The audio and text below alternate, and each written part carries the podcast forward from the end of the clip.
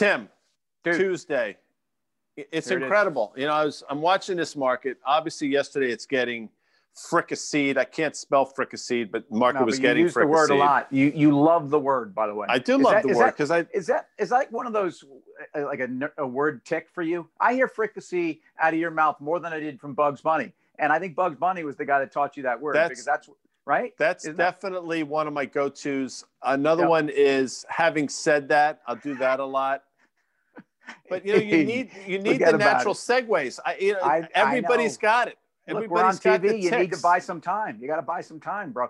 By the way, you're looking tough today, man. You're looking. You, you got like that that black like pullover. Like first of all, either you are um, e- either like you're trying to sweat off three pounds today, or or you're coming up to the 18th green at the British Open, uh, waving to the crowd, and it, there's obviously a nice wind whipping off of St Andrews Bay. Um, what, you tell Yeah. me.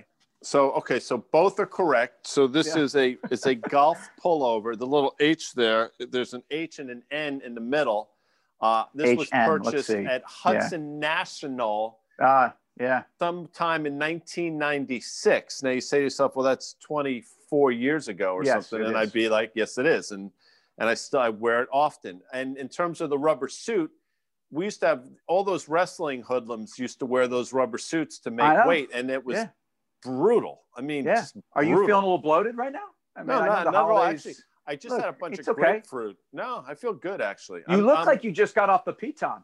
Did you get off the Peloton? No, I got to get on it today, though, and I appreciate that. No, no, Yeah. but I appreciate you know that you said you look tough, and I was thinking exactly that the resilience, the toughness of this market. So immediately I go back to my senior Yeah. year in college, I believe, Okay. Okay. when the fabulous Thunderbirds, who were anything oh, but fabulous. Oh, I know where you're going with this one. Yeah, tough enough. came out with the song "Tough Enough." Of course, they have to make it T U F F enough, which is just brutal. that tough enough? Yeah. He kind of had that, you know, song. Yeah. Now, I'll give you five dollars. There's no way you should know this. Wow, Zero big- way big you prize. should know this. Big purse here on this one. Who produced that album? This would be a great poll. I can give you a clue if you want. Here's your clue. Here's your All clue. right. You ready? Yep. Um, Nick Lowe. Uh, Dave Edmunds. Bang. How'd Dave? Edmunds of Oh! Rockpile fame produced Tough and that's a that's a great job. It's a great, It's a great job. clue. It's a great clue. I think of those guys together. Um, and when I think, you know, someone that I, I feel like I run reasonably deep on music and I, I can't whip off a lot of producers. Now I realize there's a lot of artists that actually spent more time producing. Uh, and by the way, the, the yacht rock guys are going to hate me right now. Um, but I'm going to go in their grill and tell them Michael McDonald produced so much dog shit uh, in the late 70s. Um, and, and bring it on. Bring it on, Yacht Rock. I love Yacht Rock. Love you guys. Lo- love what you created. But I think Michael McDonald um, is is unlistenable. Um, but I was going to say Rick Rubin, just because you know Sure. Rick Rubin is the producer that I pull out whenever I need to come up with a producer. So it's funny you say Rick Rubin. So here you go. So somebody on Twitter today, oh, Larry Brooks tweeted something about Brooksy. Ranger Brooksy. hockey. And one of the guys that he mentioned was some dude named Kincaid, which I've never heard the name. And I tweeted back at him, it's funny, Kincaid hasn't been Ruben the same Kincaid. Since he left the Partridge family. Reuben Kincaid, of of course. course. The Love great Reuben. Reuben Kincaid. I Yeah. mean, just just a Do you brilliant think? character. Do you think there was anything going on with uh, Mrs. P Shirley, and Reuben? Shirley Yeah. and Reuben, no. And why? 100% Why no. not? By the way, no. No, no, no, no, no, no. I think Reuben, like Susan Dey, I Oh, think on, that's- Shirley you know, had dude, no that's time gross. for Reuben. Dude, that that's that's like borderline weird. All right. I mean, I know he. I mean, Reuben. So, look, uh, all right. All right. Well, I'm And just- he was I'm- always he's always scheming with Bonaducci. Is it Bonaducci or Bonaduce? Danny Bonaducci, him and Danny were like, you know, they had they were sort of of similar mind. They were business people, whereas Keith just wanted Keith just wanted to play. Watch me, don't say anything. Keith just wanted to play his music, his music. When Danny How was trying to make a couple bucks, How many different Chris's were there on the Partridge Family? How many different two that I can actors? think of. how many different actors played the part of Chris, and why were Two there that so I can think of. I, hard to say. I mean, they needed somebody that could feign drums. In retrospect, um, you would have been a perfect, uh, you know, you would have been a perfect Chris because, you know, you were that you're probably the right age, maybe a little too old at the time, but it would have fit in really nicely with the Partridge Family.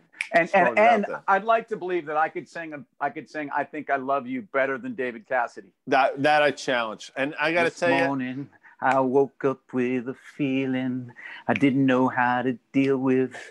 Anyway, we'll, we'll, we'll do that at No. another time. I- yes, we don't have and enough that's time. that's on And- my Spotify playlist. It's a great song. I think I love you by the Partridge. So do you do you love do you love what's going on with the market today as a guy that's been a little skeptical nervous No. and we we brought up the the the the the, the veritable cornucopia uh, cornucopia uh, of of things yesterday whether they would be Georgia whether they would be slower rollout of vaccine whether they would be uh, overstretched market conditions um, you know you name it and and it's it, it it doesn't feel right when the market's not allowed to sell off a little bit. I know that that's it- not what we're not, you know.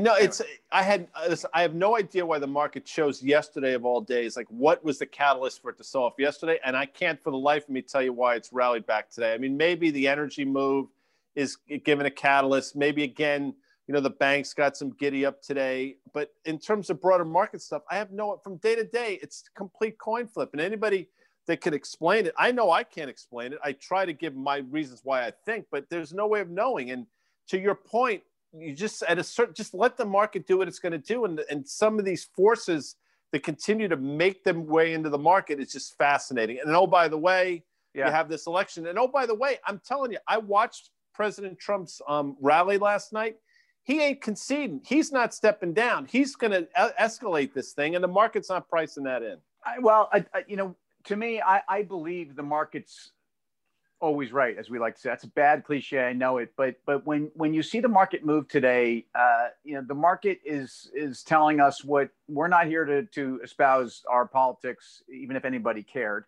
Um, so we're just here to talk about how the market is is essentially sizing up the political landscape right now. And and I'm sorry, uh, the market's telling me today that we have a, a deadlock in the Senate. And, and I don't think this is just suddenly we feel better today about the virus than we did yesterday, because frankly, the numbers aren't getting better. Um, I think this is a case where uh, people are evaluating uh, would you rather Marcia Brady, Laurie Partridge, or um, Julie from the Love Boat? And Mm. all three of these things, ladies, um, could be the reason why you'd want to buy late 70s TV.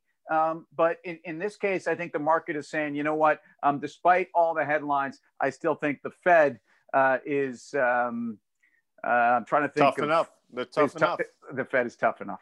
Thank you. that's it let's and on that note I'll I s- think see you tomorrow. see you tomorrow